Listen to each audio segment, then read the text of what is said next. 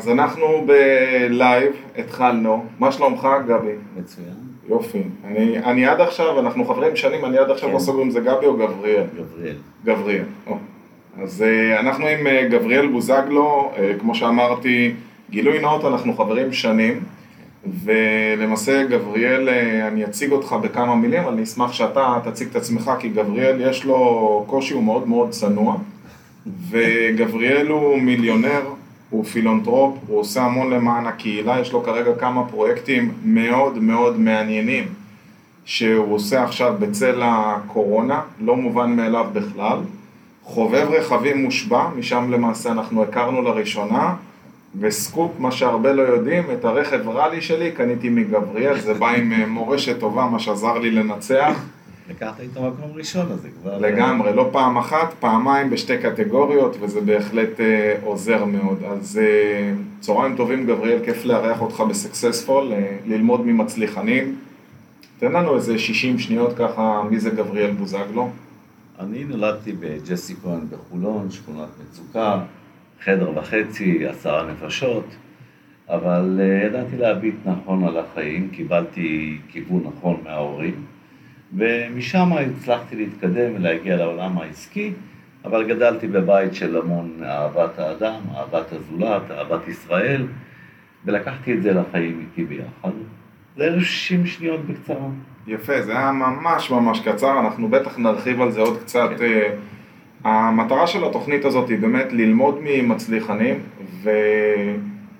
ואנשים שואלים אותי, איך אומרים, מה אתה אוכל בבוקר, מה אתה עושה, מה ההרגלים שלך, מה השגרה שלך, אני ואתה חברים בפייסבוק, אז אני ככה עוקב, ואתה גם דמות שמאוד מאוד אה, משתפת ופתוחה. מעניין אה, אנשים לשמוע, ואני אשמח לשמוע, מה שגרת היום שלך, מתי אתה קם בבוקר, מה, מה הטקסים שלך, אתה יודע, יש כאלה שעושים יוגה, יש כאלה ששותים את הקפה במרפסת, יש כאלה של... אתה יודע, כל אחד והטקס שלו, מה הטקס שלך? כן, אני רק אקדים, אמרת שאני נוהג לשתף, נכון, אז אני משתף לא סתם, כי אנשים אוהבים ריאליטי, הם אוהבים להיכנס. לחיים, הם אוהבים להיכנס לחיים של השני, וכדי להביא אותם לעולם של החסד שלי, אז אני משתף אותם בחיים האישיים שלי, כי הם רוצים לראות מה הוא עושה, איפה הוא מבלה, באיזה מסעדה הוא אוכל, לאיזה מלון הוא אני- הולך, ותוך כדי אתה חושף אותם. אני חייב לה- להתייחס לזה, סליחה שאני קוטע אותך. היו לא פעם ביקורות על אה, גבריאל, שלמה הוא באמת משתף את החיים שלו, וגבריאל, אתה לימדת אותי משהו מאוד מאוד יפה. אתה אומר, אם לא הייתי משתף, אומרים אה, שמתן בסתר, אבל בזכות הנתינה שלך והחשיפה שלך, הרבה מאוד אנשים הצטרפו לנתינה שלך, יש לך היום רשת מאוד מאוד גדולה של אנשים שמה שנקרא עוסקים בחסד. כן, יש לי מעל ל-100 אלף עוקבים בפייסבוק, יש לזה חשיפה מאוד גדולה לכל הפעילות. אם הייתי כל היום עוסק רק ב... בחסד ובחסד ובחסד, בסתר, כן. כן, לא, אפילו לא בסתר, אפילו בגלוי, אם הייתי עוסק רק בחסד, זה היה משעמם את האנשים באיזשהו שלב, כי הם רוצים ריאליטי. אוקיי. אה, כשמישהו רואה הומלס, הוא הולך הצידה. הוא לא רוצה להיכנס לזה.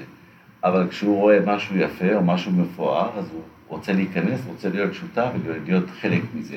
אז זה חלק מה... אני אגיד לך גם מה אני אוהב בזה, אני חושב שאנשים יותר רוצים להזדהות עם מצליחנות, זו הסיבה שאנחנו עושים את נכון. התוכנית. וכשהם רואים אותך, מרשה לעצמך גם לחיות את החיים שכל אחד היה רוצה, וזה לא סוד, אתה הולך למלונות ופותח את הבוקר במסאז' ואוכל אחלה ארוחות ומארח לסעודות מצווה שאתה עושה, ועושה הרבה דברים, והם רואים גם את הנתינה ואת התרומה, אני חושב שזה חינוך נכון, להבדיל מכל מיני מנטורים שרק אומרים בואו תלמדו להיות עשיר כמוני ואיך עושים כסף, אבל הם לא עושים שום דבר עם הכסף, ואתה לפחות גם עושה עם הכסף. בא אליי פעם איזה מנטור אחד ואמר לי, באחד העסקים שלי, הוא אמר לי, אני רוצה לתת ליווי עסקי לעסק שלך. ואמרתי לו, תספר לי על עסק שהקמת בחיים שלך ושהצליח. אז הוא אמר לי, אני לא יזם עסקי, אני... אני מנטור אני לאחרים." רק מנטור. אמרתי לו, אז אני הקמתי עד היום המון עסקים והצלחתי בכולם. אז עכשיו תלמד אותי למה אני צריך אותך. זה בהקשר. למה שאמרת, כן. אז בוא נחזור רגע ותגיד לי, מה שגרת היום שלך?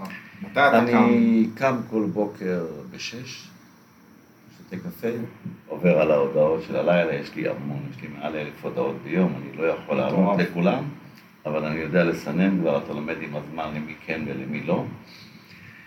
עובר על ההודעות, שותה קפה ויוצא לפעילות. הפעילות שלי היא כל היום, מבוקר עד לילה, עוסקת אך ורק בחסד. אני את העולם העסקי כבר עזבתי, אני עוסק רק בחסד, אני מגיע הביתה מלא באושר. כשאדם מאושר, זה נותן למוח שלו מין ויטמין מסוים שהוא מרגיש מבין. טוב. הוא... אבל איך נראית שגרת היום שלך? תן לי יום טיפוסי בחייו של אה, גבריאל כן, בוזגלו. אני יוצא בבוקר. אז uh, יש לנו, אמרת מקודם, המון מיזמים. יש לנו את חלוקת סלי המזון, אנחנו מחלקים 3,000 סלי מזון ממטולה ועד אילת. יש לנו את היום שוק שאנחנו עושים, זה שוק חינם שמגיעים אליו כל יום חמישי 700 משפחות בממוצע, וואו. שזה המון. זה בחולון? לארג- בבת ים. בבת ים. אתה צריך גם לארגן את הסחורה על השוק. יש לנו את המרכז ההלבשה החדש, שהוא נראה כמו בוטיק יוקרה, שנמצא גם בבת ים, שמגיעים אליו חיילים, אה, הרבה מוסדות נוער, נערים בסיכון, אלם, כל מיני מוסדות כאלה. מגיעים, אנחנו מלבישים את כולם, ויש לנו את המשפחות הנזקקות שמגיעות להתלבש, באות לקחת בגדים לילדים, אז יש לנו המון פעילויות. עכשיו, את כל הפעילויות האלה, מישהו צריך לדאוג לזה, זה להגיע לספקים. אני יודע שאנשים אומרים אתה מותג, וכשספק מתקשר אליי ורוצה לתת לי בגדים, אז אני הולך אליו, במיוחד בפגישה הראשונה. ואז אני מגיע אליו, אז הוא כבר נותן גם יותר. אז היום שלי הוא להגיע לספקים, להגיע למגדלים של ירקות, פירות, וזה לא משנה איפה זה בארץ, אני מגיע אליהם לפחות בפגישה הראשונה, עושה איתם עד שזה נכנס ואז, ל- הם- ואז הם נרתמים ואני יכול לשלוח מתנדבים שלי. יש לנו מתנדבים שפרוסים בכל הארץ. אנחנו עמותה שעובדת בלי משכורות וזה הייחוד שלה, אבל יש לה המון אנשים שנרתמים איתה ביחד. בעקבות החשיפה אני יכול להגיע להרבה מאוד מתנדבים, זה מה שאמרת מקודם לגבי המתן בסתר, לא מתן בסתר, רק סתם לתקן את כולם כדי שיבינו.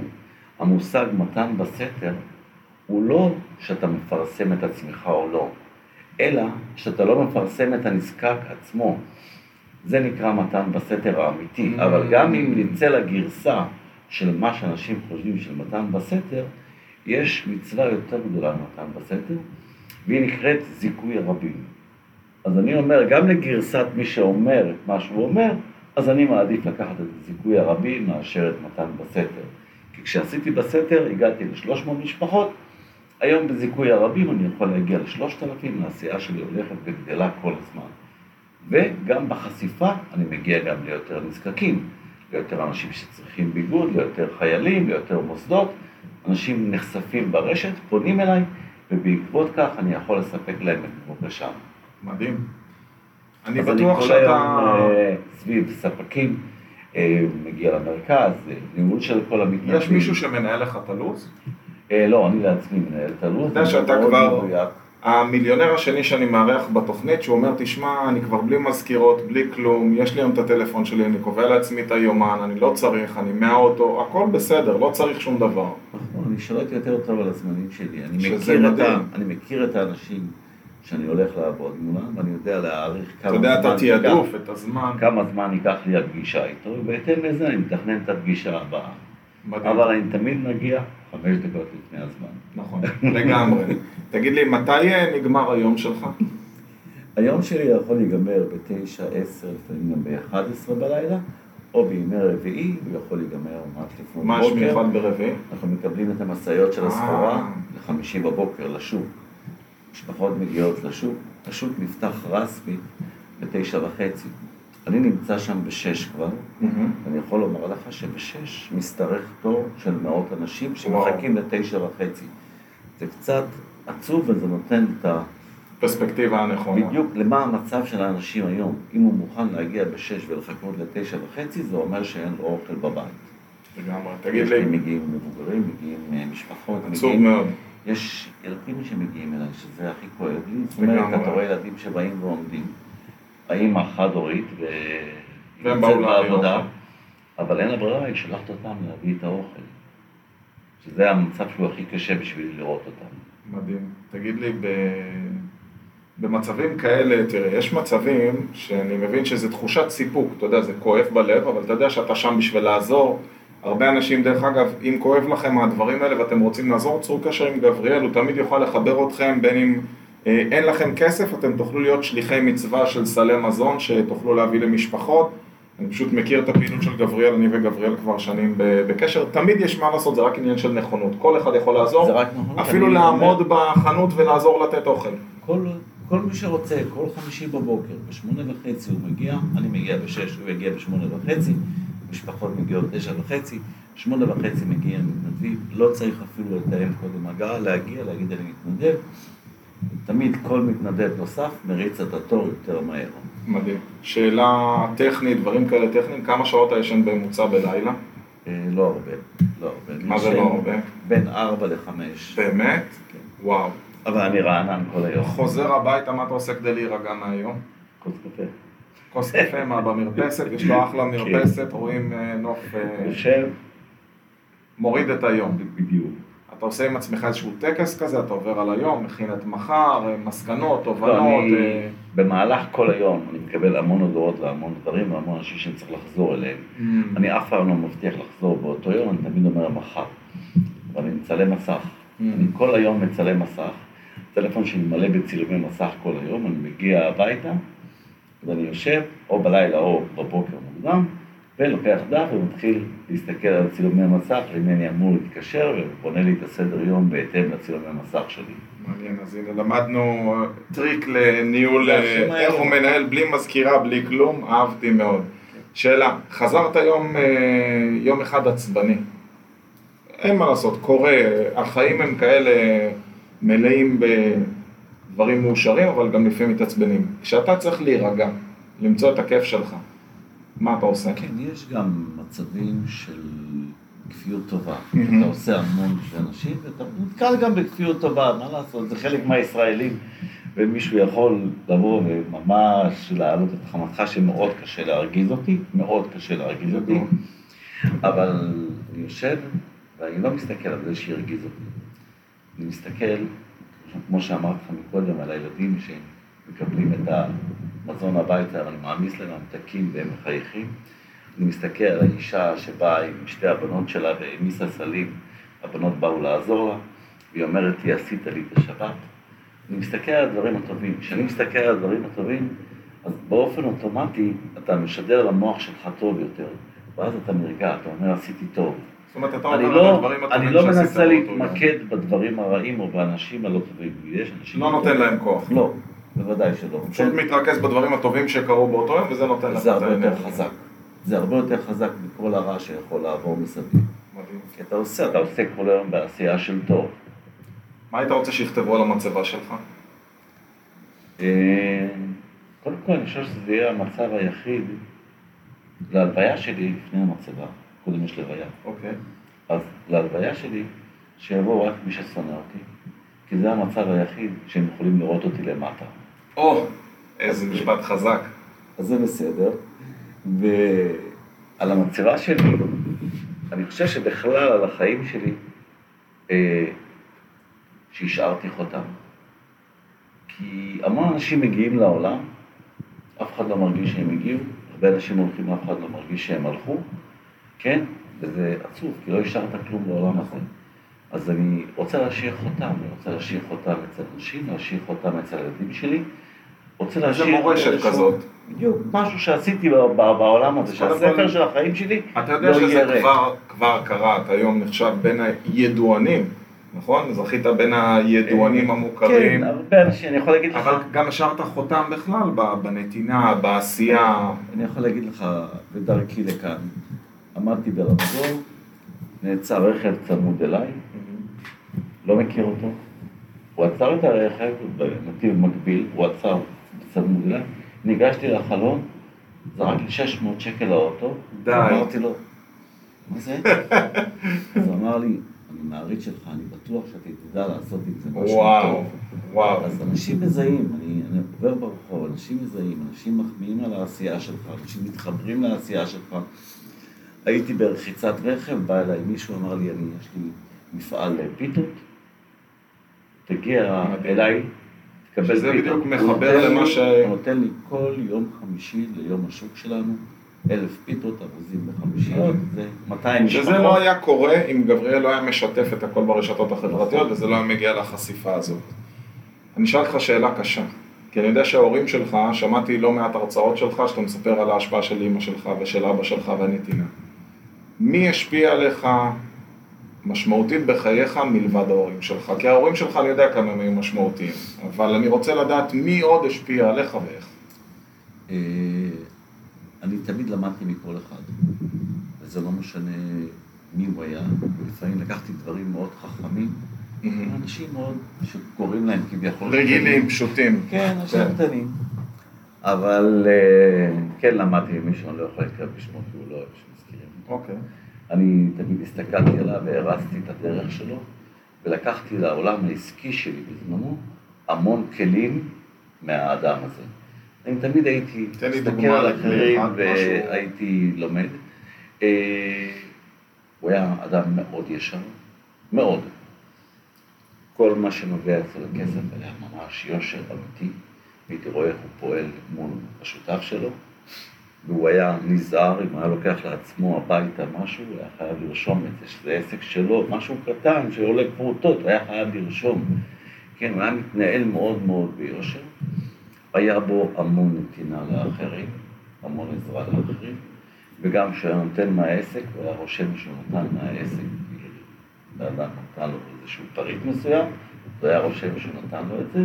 לא משנה שאחר כך שותף היה אומר אני שותף שלך, אבל אתה, הייתי רואה את ההתנהלות שלו ואת היושר שלו מול ספקים ומול אנשים, ולא הייתי יכול לפגוש בן אדם אחד שיאמר עליו, הוא חייב לי. הוא לא היה חייב לאף אחד כלום, כי הוא תמיד נתן. הוא תמיד היה יכול ללכת ברחוב, היו מצביעים עליו ואומרים, הוא אדם ישר. מקסים. אז אני חושב שאחת הנוסחאות לחיים וההצלחה זה להיות ישר. גם עם עצמך וגם עם הסביבה שלך. לגמרי. על איזה דברים בחיים, אתה יודע, לכל אחד יש, אנחנו קוראים לזה ה-bucket list, הרשימה הזאת שאתה רושם לעצמך של דברים שאתה רוצה להשיג בחיים שלך שעדיין לא השגת. זה לאו דווקא דברים אה, בכסף, אלא דברים שהיית רוצה להגיע אליהם עדיין בחיים האלה. מה עוד לא סימנת על ה-V? אני תמיד אומר שכל אחד עשה לו רשימה מה הוא רוצה להשיג בחיים. אני עוד לא ראיתי את האחד שעשה רשימה על מה הוא מוכן לוותר כדי להגיע לרשימה שהוא רוצה להשיג. אני אומר שתמיד צריך לוותר על דברים בחיים. אז אה, אני לקחתי לי ייעוד אה, לעסוק בעשייה למען האחר, והייתי מוכן לוותר בדרך על המון דברים. אז אני תמיד אומר, אתה צריך, קודם כל תלמד לוותר. תן לי דוגמה על איזשהו ואחר כך, ויתור. אה, ויתרתי על עסקים, ויתרתי על לעשות כסף, ויתרתי על הרבה זמן. אתה יודע, אנשים אה, יסתכלו. ויגידו, רגע, אבל הוא עושה כסף, איך הוא נותן, איך הוא תורם, איך הוא חי. נכון, אני בניתי את החיים שלי שאני אוכל ביום אחד לעסוק בנתינה, אז אני, יש לי נדל"ן שהוא מניב לי, וזו הייתה המטרה באמת, שתוכל לעבוד עד שתהיה בנתינה, או שחיפשת הכנסה פסיבית ואז פתאום לא, כשכבר היית שם אמרת, אני תמיד אמרתי שאני בגיל 50 לא רוצה לעבוד יותר. היה לי באחת המסעדות שלי מלצר, הוא היה בן 70 ומשהו. הוא היה עובד מאוד קשה, ואתה רואה אותו אדם מבוגר, ערבי. הוא מגיע לעבודה, הוא היה חולה, הוא הגיע, אני אומר לו, למה באת לעבודה? אני לא מבין, למה באת לעבודה? אז הוא אומר לי, אם אני לא עובד יום אחד, אין לי מה לאכול. אז הסתכלתי עליו ואמרתי, אני בגיל 70 לא רוצה להיות ככה. ואז אמרתי, אני רוצה עד גיל 50 להיות עבד של החיים, לעשות הכל, אבל כשאני אגיע לגיל 50, אני אדע שהעתיד שלי ושל הילדים שלי יהיה מובטח. כשאני אגיע, אהיה זקן, לא אצטרך להזדקק לאף אחד. אז אני תמיד לומד, זאת אומרת, למדתי מהאדם המבוגר הזה, אני לומד מכל אחד וגם- בדרך. אני אומר שהחיים זה בית ספר, רק צריך לזכור להגיע לשיעור. אתה יכול ללמוד מכל אחד המון. זה לא רק להגיע לשיעור, זה גם להכין שיעורי בית. נכון. שיעורי בית הם חשובים לא פחות. תגיד לי, איזה רגע אתה יכול להגיד שזה היה רגע של פריצה משמעותית בחיים שלך? שזה היה ממש, איך אומרים, אם אתה בוחר ימינה ולא שמאלה, כנראה זה לא היה קורה.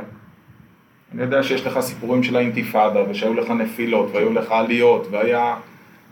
אבל איזה רגע אתה יכול להגיד, תשמע, זו הייתה נקודת מפנה, אם החבר הזה לא היה מלווה לי את הכסף, אם, אה, אם לא היה, לא יודע כן, מה. יש הרבה, יש הרבה נקודות, אבל אה, אם תאמר לי, נאמר, מה נקודת השיא בחיים שלך, כן, אם נהפוך את זה לנקודת שיא של החיים, שפה אמרתי, זהו, אני, אני הצלחתי, אה, לילדה שלי היה בת מצווה, וישבתי איתה על, ה, על האירוע, ראינו שיש לה 180 חברים, היא רוכבת על סוסים. הרבה חברים בשביל ילדה בת היא רוכבת על סוסים, אז הילדים מהחווה, היא משחקת טניס, הילדים מהטניס, השכבה שלה בבית ספר. הגענו ל-180 ואמרתי אני אעשה אירוע רק לילדים. ב-180 ילדים אין טעם לעשות אירוע למבוגרים. לקחתי אולם פה בתל אביב, הפכתי אותו ללונה פארק עם מתקנים ומשחקים ותפאורה והכל.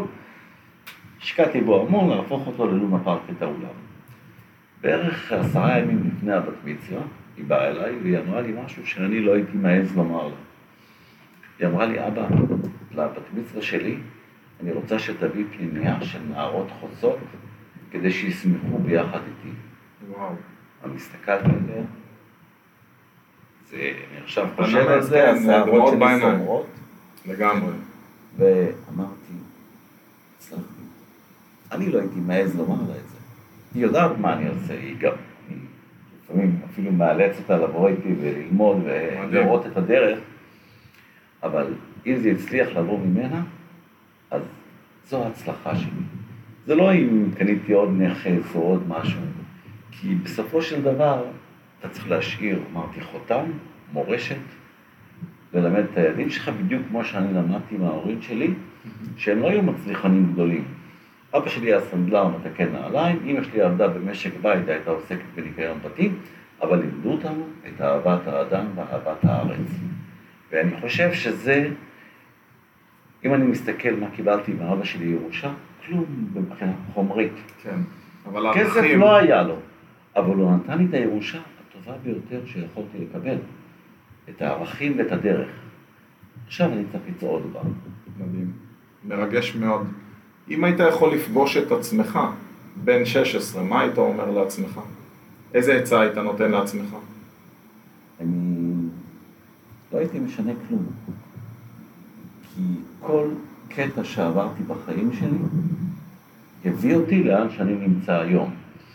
אם אני היום מרוצה מהמקום שאני נמצא בו, אני מסתכל על חבר'ה בשכונה שלי, שגדלו איתי, שלמדו איתי, הם תמיד היו צוחקים עליי, אמרו לי, מה, בוא, יוצאים לבלות, יוצאים לפה, יוצאים לשם, אתה כל היום רץ, עבודה, ועבודה, מה, ועבודה. מאיזה גיל התחלת לעבוד? אני התחלתי לעבוד מאוד מוקדם בגיל 16 וחצי. וואו.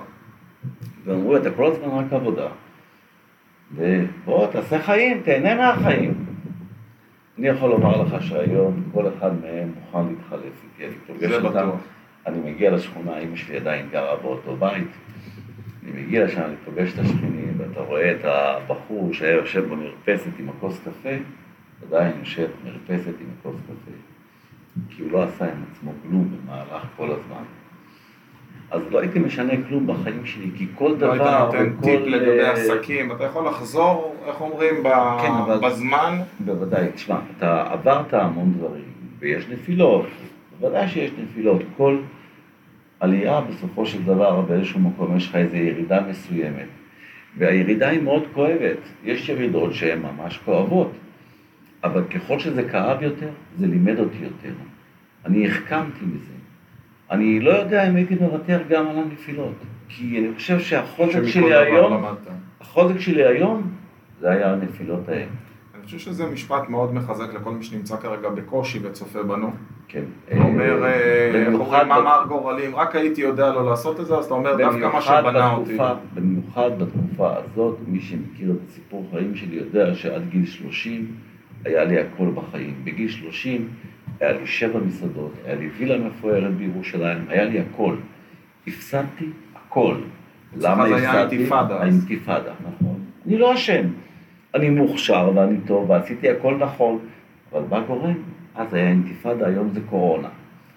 בא גורם חיצוני, שממוטט לך את הכל. כן, אני יכול לומר לך שהדבר שהיה לי הכי קשה בתקופה ההיא, שלא היה לי כסף לסיגריות. אספר לך סוד, הייתי הולך ברחוב, והייתי מחפש, אולי מישהו זרק דל שהוא. טיפה יותר גדול, שאני אוכל לעשן משהו. וואו. זה היה המצב שלי. וזה לא היה שהיית בן 12, זה היה לא, שהיית... הייתי בן 30, שהיה לי כבר שבע מסעדות, היה לי מסעדה, היה לי וילה מפוארת שלי, היה לי הכל בחיים. הייתי כותב בשלושה עיתונים, הייתי מאוד נחשב בירושלים, ופתאום אתה נמצא בתחתית של התחתית. מהמלכות לעוני. נכון, אבל זה בדיוק כמו המצב היום של מאות אלפי אנשים, מאות אלפי בעלי עסקים שאף אחד לא צפה. מה העצה שהיית נותן למי אה, שצופה בנו כרגע או מאזין? איך אומרים, מה לעשות לעבור את הקורונה הכי טוב? אה, תשמע, זו תקופה מאוד קשה. ההחלטות הן מאוד קשות. הרבה אנשים פונים אליי נאמר, ואומרים, תשמע, אין לי עבודה ואני בחל"ת, אבל יש לי איקס כסף חסכונות, בוא, תן לי, תן לי איזשהו עצה, מה, מה אני אעשה? איפה להשקיע? מה אני אעשה? אז אני אומר להם, אם זה הכסף רק שיש לך, במצב של היום, תשמור אותו, ואל תזרוק אותו מהר, כי אחר כך אתה יכול להישאר בלי כלום, במיוחד שאנחנו נמצאים באירוע שהוא מתגלגל. אבל אני כן אומר לכולם, שאסור אף פעם להתייאש, צריך להילחם, לקום כל בוקר ולהילחם מחדש. בסופו של דבר, כשאתה נכנס למלחמה יומיומית, אתה יכול להמריא. אם תשב ותבכה על מר גורלך, אתה לא יכול להגיע לשום מקום. אתה צריך לעשות צעדים. אתה כל פעם תעשה צעד עם עצמך, כל בוקר תקום, תעשה צעד. אל תוותר לעצמך אף פעם. אני תמיד אומר, אנשים אומרים, תן לי משפט אחד, איך אתה יכול לסכם לי, כן? עשית את זה, הצלחת, בוא, תן לי משהו שאני אדע גם להצליח. אני תמיד אומר להם, אין נוסחה להצלחה. ההצלחה זה דרך. תעשה את הדרך, אתה תגיע למקום הנכון, כן? אבל הכי חשוב זה, אף פעם אל תעשה הנחות לעצמך. וזה לא משנה באיזה נושא. כן, תיקח אימא, הילד בא אליה, אימא, אני רוצה את זה. אימא, אני רוצה את זה. היא אומרת לו, לא, לא, אימא, אימא, אימא. היא מתייאשת, היא אומרת, קיבלת. די, תעזוב אותי, תרד ממני כבר. באותו רגע היא עשתה הנחה לעצמה. נכון. כשהיא עשתה הנחה לעצמה, היא פגעה בילד והיא פגעה בה. לעתיד. פגע בעתיד, נכון. אז אותו דבר, יש לך מבחן מחר בבוקר, אל תגיד היום אני אצא לבלות ואני אעשה מבחן במועד ב'. אל תעשה לעצמך הנחות אף פעם בחיים. כשאתה עושה לעצמך הנחות, אתה מלמד את עצמך, שזה בסדר לחיות על הנחות. שזה נכון. אתה, אתה מתחיל לחיות על ההנחות שאתה עושה, וזה עוד הנחה ועוד הנחה ועוד הנחה, ואתה מתחיל ללכת אחורה. כשאתה נמצא ברוורס מאוד גדול, מאוד קשה לך להתקדם. אל תעשה הנחות, אל תוותר, יש ימים קשים. קודם סיפרתי, חיפשתי בדר של סיגריה, אבל הצלחתי להמריא בחזרה, כי לא ויתרתי לעצמי. לא ציפיתי לקבל מאף אחד באינתיפאדה. הממשלה לא נתנה חל"ת ולא מענקים ולא שום דבר. וספגנו... אני יכול לנחם אותך, גבריאל, גם היום זה לא משהו. בסדר, כן. אז אני זה. הרבה יחסי ציבור. ברגע שאתה יושב, אתה מצפה לחסדים של האחרים, אתה לא תוכל להתקדם. אז תשכח רגע מהחסדים של האחרים. תתחיל לפעול בעצמך, לעשות בעצמך, להילחם כל בוקר, לחזור חזרה לעצמך, ואתה תגיע. בטוח בתקופה הזאת היה משהו שאתה יכול להגיד, זה משהו שאני מתחרט עליו. תן לי משהו אחד שאתה אומר, וואלה, את זה אני מתחרט שעשיתי, או מתחרט שלא עשיתי. אני יכול להגיד לך שהיום, אחרי שאני כבר לא מעט שנים עוסק בחסד, הלוואי והייתי מתחיל את זה קודם. כי זה עשה אותי הרבה יותר בריא. זה עשה אותי הרבה יותר מאושר. אדם מאושר הוא אדם בריא. מחקרים בעולם מוכיחים שמי שעוסק... יש קשר בנ- ישיר. מי שעוסק בנתינה הוא אדם בריא יותר. אני... חבל שלא התחלתי עם זה עוד קודם. מקסים. תן לי עצה טובה אחת שקיבלת ממישהו אחר. בטוח אתה מתייעץ ופוגש מלא אנשים, מהפשוט עד הגדול. עצה אחת טובה שאתה אומר, וואלה, העצה הזאת אהבתי אותה מאוד. בחיים הרבה עצות. אה, משהו שאתה יכול להיזכר ככה, שאתה אומר, אה, שווה שאנשים אולי ייקחו את זה לחיים שלהם גם. לבוא ולגעת בנקודה אחת מאוד קשה לי, כי עברתי חיים מאוד עמוסים. בוא תחשוב רגע על עצה לא טובה שקיבלת. עצה לא טובה? תבחר, או עצה טובה או עצה לא טובה. תראה, מה לעשות, אנחנו, סביבנו יש הרבה אנשים, אני פעם מישהו אומר לי, גם, דיבר איתי על ההחלטות. אמרתי לו, תראה, כל החלטה שאני החלטתי בחיים, אני חי איתה טוב, גם אם טעיתי, כי זו הייתה החלטה שלי. אולי ההחלטות שאני מצטער עליהן זה החלטות שאחרים רצו שאני אעשה. והקשבתי. כן, תמיד אתה מקבל עצות שהן חלקן טובות, חלקן אה, לא טובות, חלקן לפעמים באות מתוך אה, צרות עין או משהו כזה. בוודאי. אבל אתה לומד לזהות מתי מישהו רוצה... רוצה. בטובתך. בדיוק, אתה לומד לזהות מתי הוא רוצה בטובתך, ואז אתה יודע אם לקחת את העצה שלו, או לחשוב עליה, או לשכלל אותה, או ללכת בכיוון שלה, או לוותר עליה ולהמשיך בדרך שלך. אבל אני תמיד אה, מאמין לקול הפנימי שלי. אני איזה... למדתי לי לשמוע את הקול הפנימי שלי, וגם כשאתה צריך אה, חוות דעת של מומחה, אני שואל את עצמי פעם שנייה. מתייעץ שוב, second opinion. כן. יש איזה ספר שהשפיע עליך במיוחד, שקראת אותו, אתה אומר, וואלה, אם הייתי יכול לתת את הספר הזה מתנה לכל בן אדם שאני פוגש, מלבד הספר שאני יודע שאתה כתבת. זה מה שרציתי לומר לך. הבוקר אה,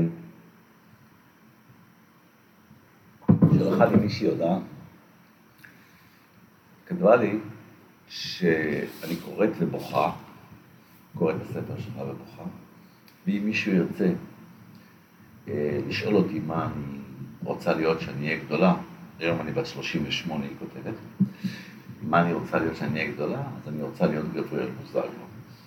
ואני רוצה לומר לך שאני הולכת ללמד את הילדים שלי את הספר שלך. וואו. כי אני חושבת שזה הנוסחה הנכונה.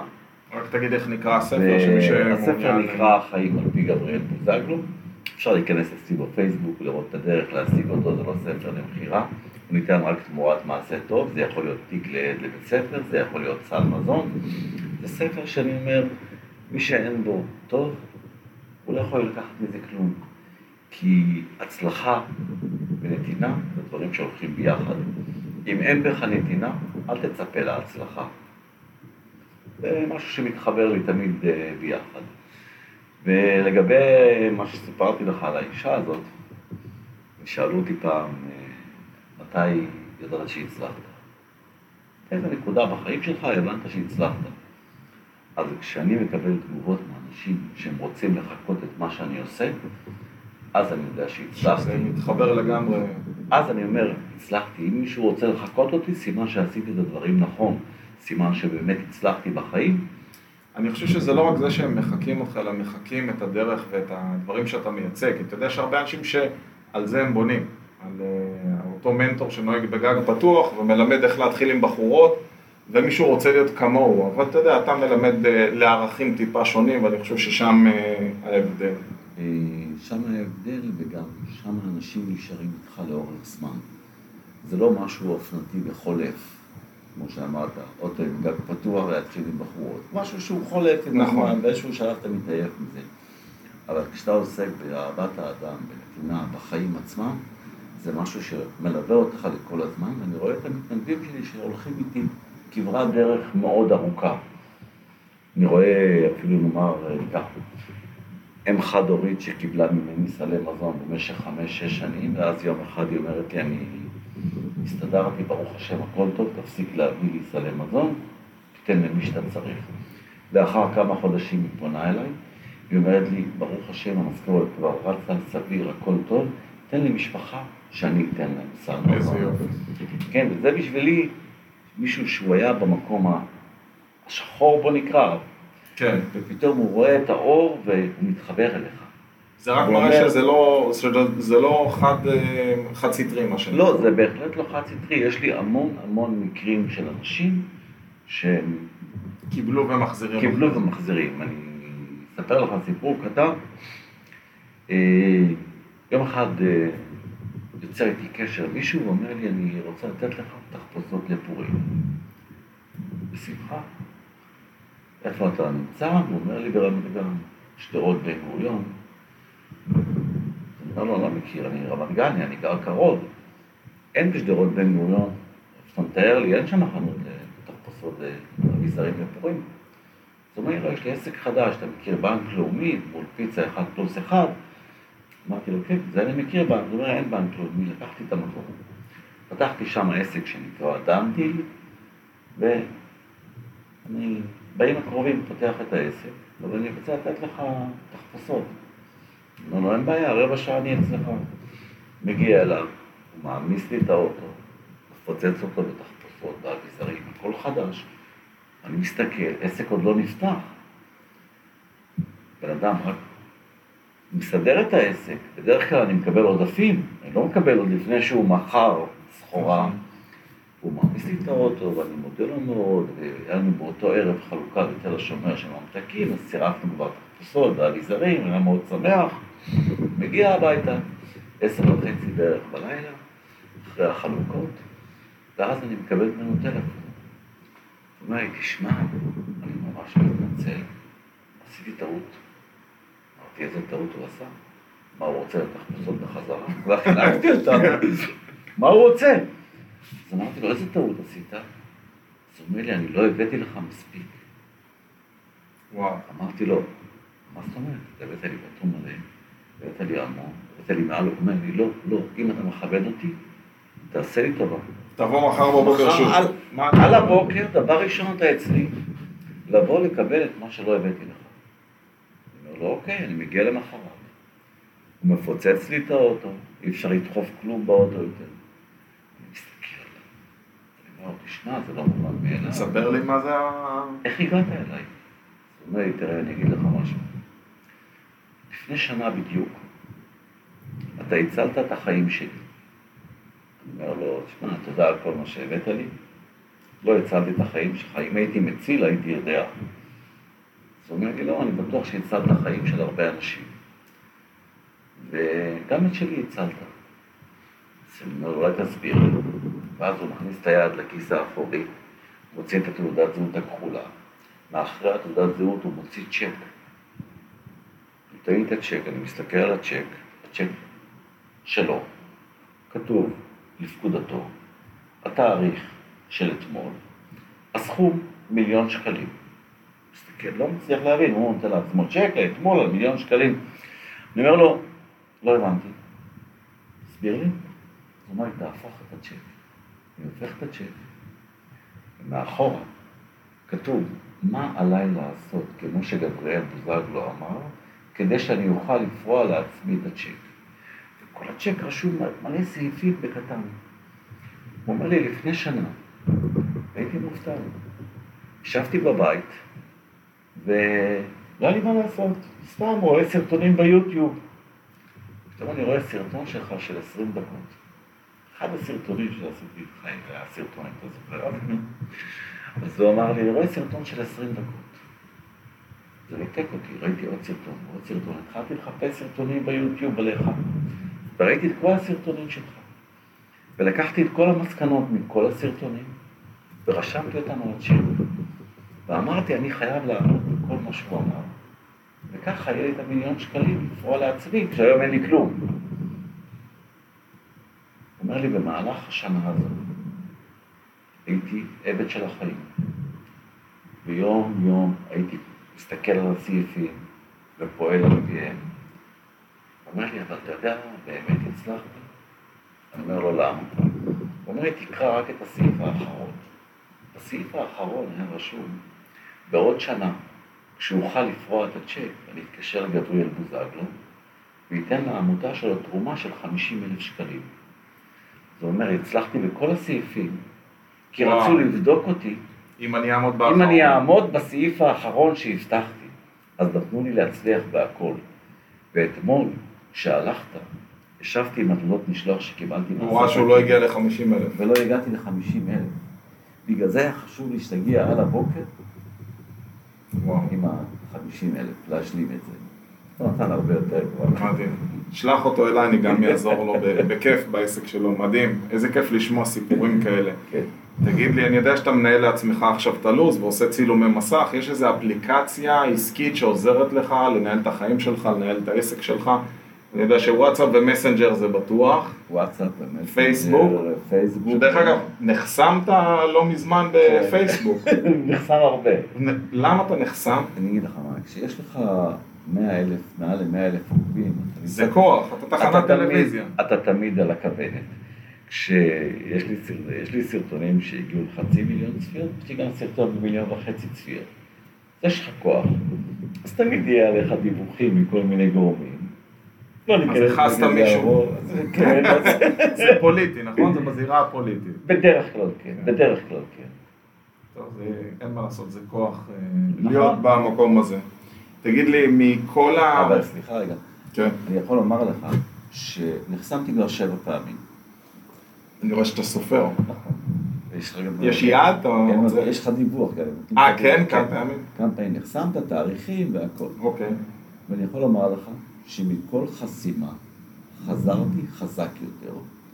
אני למדתי שכל חסימה עשתה אותי יותר חזק.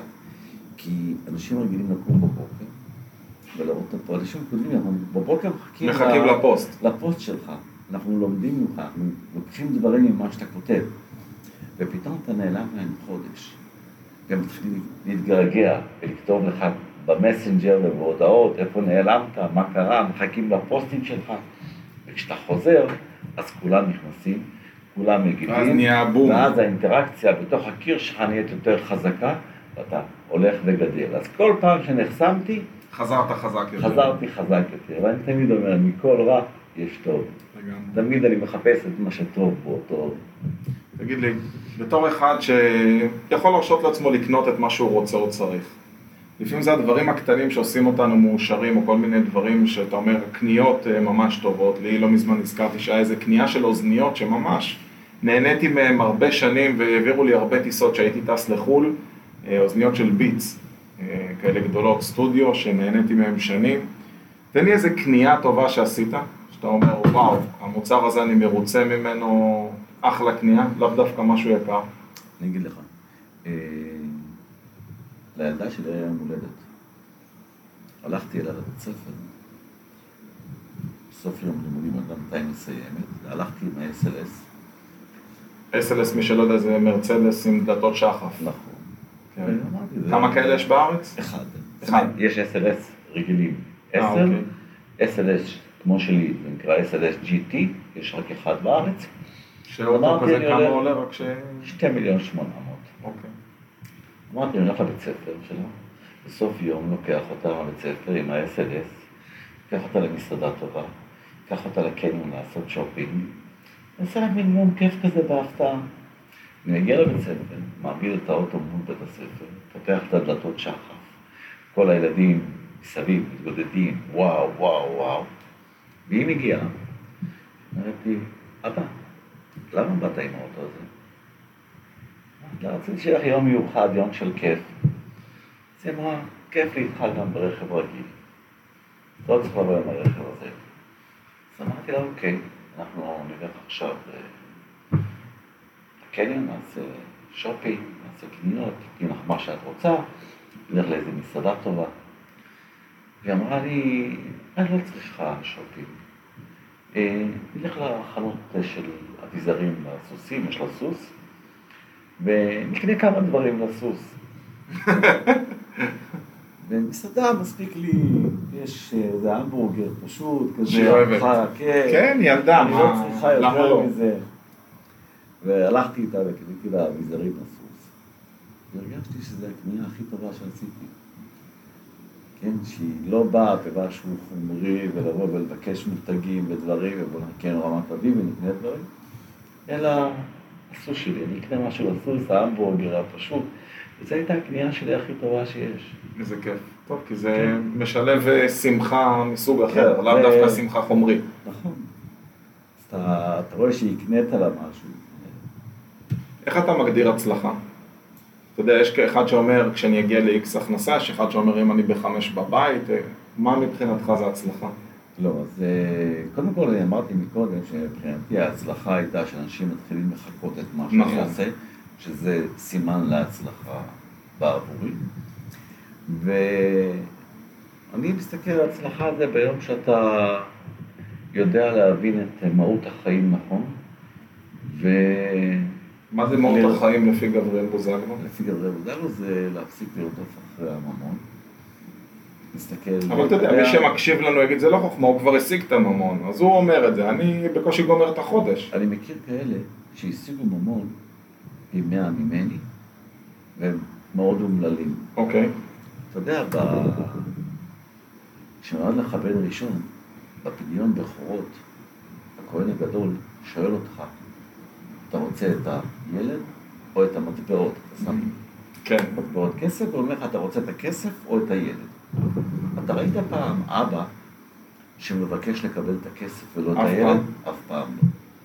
כמה אבות אתה נתקלת בחיים שלך שהם מזניחים את הילד ורצים אחרי הכסף אחר כך?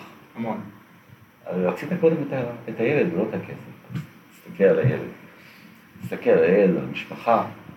אתה צריך לעבוד, בוודאי, אבל אתה צריך גם לעשות לך זמנים לילדים שלך, למשפחה שלך, לדברים שלך, שממלאים אותך בהרבה יותר. אז אם מה זה שמת הצלחה? לב, הצלחה זה איזון? ב... אתה צריך לדעת לאזן בין כל הדברים, בוודאי. אתה צריך לדעת לאזן, לא להיות במרדף אחרי ממון בלבד, כי אז החיים שלך חלפו. מה הצלחת? יש לך מלא כסף בבית. מלא מלא. אז מה עשית? כן? הילדים שלך לא תמיד יסתכלו עליך בהערצה. אם הילד שלך לא יסתכל עליך בהערצה, וכל העולם יעריץ את מה, את הרכוש שהגעת אליו, החיים שלך לא שווים, לא הצלחת. אני רוצה שהילדה שלי תעריץ אותי, תעריץ את מה שאני עושה, שכולם יגידו מה שהם רוצים. שאתה הגעת לרמה יותר גבוהה, שזה באמת אה, משהו ללמוד ממך, שלא רק שהיא מעריצה אותך, היא הולכת בדרכך ומחקה את העשייה שלך, הילדים שלנו תמיד מחקים אותנו. בטוב וברע. בכל דבר, הם תמיד מחקים אותנו. מחכה את העשייה של ההורים שלי בסופו של דבר. נכון. כשהם ילדים, כשהיא הייתה ילדה, היא לא הבינה את זה. אני ראיתי בתגובות שלה, אז ממר הייתה ילדה קטנה, היה עד לא ידה ברמת גן בפורים, ואמרתי לה, הולכים לתל השומר לחלק ממתקים לילדים. אז היא אמרה לי, מה לחלק ממתקים? יש את לא ידה. כל הכיתה שלי תהיה בעד לא ידה. אז הייתי אומר לה, כן, את צודקת, כל הכיתה תהיה בעד לא ידה. אבל שם, בתל השומר, שוכבים ילדים היום שהם לא רוצים להיות שם היום. הם היו מאוד שמחים ללכת לעד לא ידה. והחיוך שלהם יהיה כשאת תגיעי ותתני להם איזושהי חבילת ממתקים לפורים. ואחרי זה את תלכי לעד לא ידה, הם יישארו שם עם הזיכרון של החיוך. אני לא יודע אם כשהיא הייתה ילדה היא הפנימה את מה שאמרתי לה באותו יום. אבל אני בטוח שהיום, שהיא קצת גדלה, היא תקף 15, היא קצת גדלה, כבר יודעת להעריך את זה. אני יודע שהיום היא גאה מאוד במה שאני עושה. היא מעריצה את העשייה שלי. היא נרתמת לדברים ביותר חשק מאשר שהיא הייתה ילדה ולא הבינה. אני חושב שזה זה ההצלחה. שלך. שאלה לא שגרתית, מתי התחלת לעשות קעקועים? באיזה גיל? אני היום בן 61 תקף, התחלתי בגיל 48. למה התחלת לעשות? קודם כל, כמה קעקועים יש לך היום? כי אני כל פעם רואה בפייסבוק, כל כמה חודשים אתה מעלה לא, יש קעקוע. לי, אבל העניין הוא שהקעקועים שלי מאוד גדולים. אוקיי. כל קעקוע הוא מאוד גדול. אז זה, זה הבנות שלי. כן. הקעקוע הראשון שלי זה זה. שמה זה? זה... לב אני כל הזמן והשמות של רציתי... הבנות? תמיד רציתי לעשות קעקוע, אבל תמיד פחדתי שאני מתחרט. ואז זה מה שדחה כל הזמן את הקעקוע הראשון. ואז אמרתי, אעשה קעקע פה את השמות של הבנות, אני לא יכול שזה. בטוח, כן, אין מה משהו שאתה לא יכול להתחרט, ואז עשיתי את הקעקוע הזה. אהבתי והמשכתי הלאה, וקעקועים שלי הם גדולים, יש לי שמונה קעקועים, אבל כל אחד... יש לך קעקוע אחד של כפות רגליים, נכון? זה קעקוע מאוד מעניין. מה הוא כן. מסמל? כל קעקוע יש לו משמעות, אני לא עושה סתם ציור. ברור לי. אה, יש לי בשתי הרגליים פסיעות של חתול, שעוברות מרגל לרגל, ואחר כך ברגל למעלה החתול נמצא. אה, לא ידעתי. אתה רואה? יש לי גם לא את. החתול עצמו, אוקיי. הנה אני עם עניבה של גרפילד היום, כן, אתה רואה? וכתוב, יש כיתוב, I did it my way. Mm, עשיתי את זה בדרך שלי, ברגליים שלי, ועם תשע נשמות, כמו חתול. וואו, אז זה המשמעות של הקעקוע. יפה, של- למדתי משהו חדש, אתה רואה? אני שווה לי הרעיונות האלה בשביל לשאול שאלות בהתקלה. מסר לסיום למי שמקשיב לנו, אה, אני מסכם את הכל ב... אם אתה רוצה להצליח, תלמד לתת. אני, אני רואה אנשים הולכים לרבנים לקבל ברכות, ומוכנים לשלם על הברכה הזאת המון כסף. ואני אומר לעצמי, רגע, הוא הולך לרב, מה עשה הרב? הרי לא הוא נותן את הפתרון, מה הוא עושה? פונה לבורא עולם ואומר לו, תשמע, זה יהודי טוב, זה יהודי זה, תיתן לו ילדים, תיתן לו זה, תיתן לו נישואים, תיתן לו שידוך, תיתן לו כל מה שהוא מבקש. ואני אמרתי, אני לא, לא הולך לרבנים, אני פונה ישירות לבורא עולם. ויש לי איתו עסקה של הרבה שנים. שאני אמרתי לו, אני שומר על הילדים שלך, אתה שומר על הילדים שלי. וואו. אה, אני יכול לומר לך כאן שאף אחד לא שומע, הוא עושה עבודה יותר טובה ממני. אז אה, אתה רוצה להצליח, אתה צריך ללמוד לתת. מדהים. קודם כל, אמרתי מקודם, אל תעשה לעצמך הנחות. כן, אל תוותר אף פעם לעצמך. לא משנה כמה עמוק הגעת באיזשהו יום ושקעת, תמיד משם מתחילה הצמיחה. אני לא ראיתי אף פעם איזשהו צמח שצומח באוויר. הוא מתחיל את הצמיחה שלו מהקרקע, אז גם אם הגעת לקרקע, משם תתחיל את הצמיחה ותתפתח. לגמרי, והוא קודם כל מכה שורשים עמוקים שעוד לא רואים שום ניצנים, זה לוקח זמן. שורשים זה, לא סתם נאמר, האדם הוא עץ השדה. למה המשילו את האדם לעץ השדה? כשעץ יש לו שורשים חזקים, לא משנה איזה רוח תעבור ואיזה סערה תעבור, הוא יישאר על הקרקע. והוא תמיד יצמיח את עצמו מחדש. ברגע שהאדם לא נאחז בשורשים שלו, כל רוח מעיפה אותו לאלף עזאזל אחרי זה. אז תמיד צריך להיאחז בשורשים. נאחזתי בשורשים שלי, במעשים של אבא שלי, לא דיברנו על סבא שלי, על סבא שלי וכן הלאה. מקסים. סבא שלי, אם כבר הזכרתי, אז אני רק אומר, אה, סבא שלי היה רב עיירה במרוקו, בעיירה שנקראת בני מלאל. הוא, חלום חייו היה תמיד לעלות לארץ ישראל. בשנת 46' הם הגיעו לארץ בספינת מעפילים ממרוקו, זה לא היה הספינות של היום ולא היה התנאים של היום. הבריטים תפסו אותם, החזירו אותם בחזרה, הם חזרו בחזרה למרוקו, הוא נשאר במרוקו, וב-56' חיכו תמיד שהוא ירגיש טוב, הוא ירגיש לא טוב, והיה קשה לו המסע הלוך חזור, הוא נהיה חולה מזה, אז חיכו שירגיש טוב, גם ב-48' כשהוקמה המדינה הם עדיין לא הגיעו, באיזשהו שלב הוא הבין שהוא לא יוכל כבר לצאת במרוקו, והוא שלח את אשתו. אדם זקן, חולה, אומר לאשתו, תעלי את. תעלי את לארץ ישראל, אני כבר לא אזכה, לפחות את תזכי. ואז הוא לקח את אבא שלי ואמר לו, אני מפקיד בידיך את אימא. וסבתא גדלה איתנו בבית, היא הייתה איתנו בבית, גדלנו איתה, ואבא שלי התייחס אליה כמו מלכה. אף אחד מהאחים שלו לא זכה אף פעם לארח אותה שבת, כי אבא שלי לא ויתר, הוא אמר, זה הפיקדון שלי. יש לי יהלום מאוד יקר, אז אני שומר עליו. וואו. וככה גם הוא לימד אותנו שצריכים להתנהג לכבד גם את ההורים. את ההור- את ההורים. אז סבא שלי נשאר במרוקו, והוא שלח את אה, סבתא שלי לארץ ביחד עם ההורים. והמון פעמים בחיים שלי, כשהציעו לי עסקים בחו"ל, פעם לא עשיתי שום עסק בחו"ל. הציעו לי עסקים בחו"ל, תמיד אמרתי, עם סבא שלי, שלח את הסבתא, ונשאר לבד שם, כן, עד שהוא נפטר, והוא... הייתה לו קהילה אומנם והכל, אבל עדיין הוא נשאר שם לבד. אז אני נשאר בארץ, יש הרבה אפשרויות בארץ, אפשר להגיע בארץ. אפשרות יש בכל. מקום, החוכמה זה אם אתה מסתכל, אה, לחפש אותם הוא מקטר. אני מאוד מאוד מודה לך, למדנו היום עוד דברים חדשים כל פעם שנפגש איתך, אני. לומד עוד, ואנחנו מודים לכם על השידור, נתראה בסקסספול, שבוע תודה הבא. לכם הצופים, אני מקווה שאם כל אחד מכם ייקח כלי או שניים לחיים מהשיחה שהייתה פה, תודה רבה.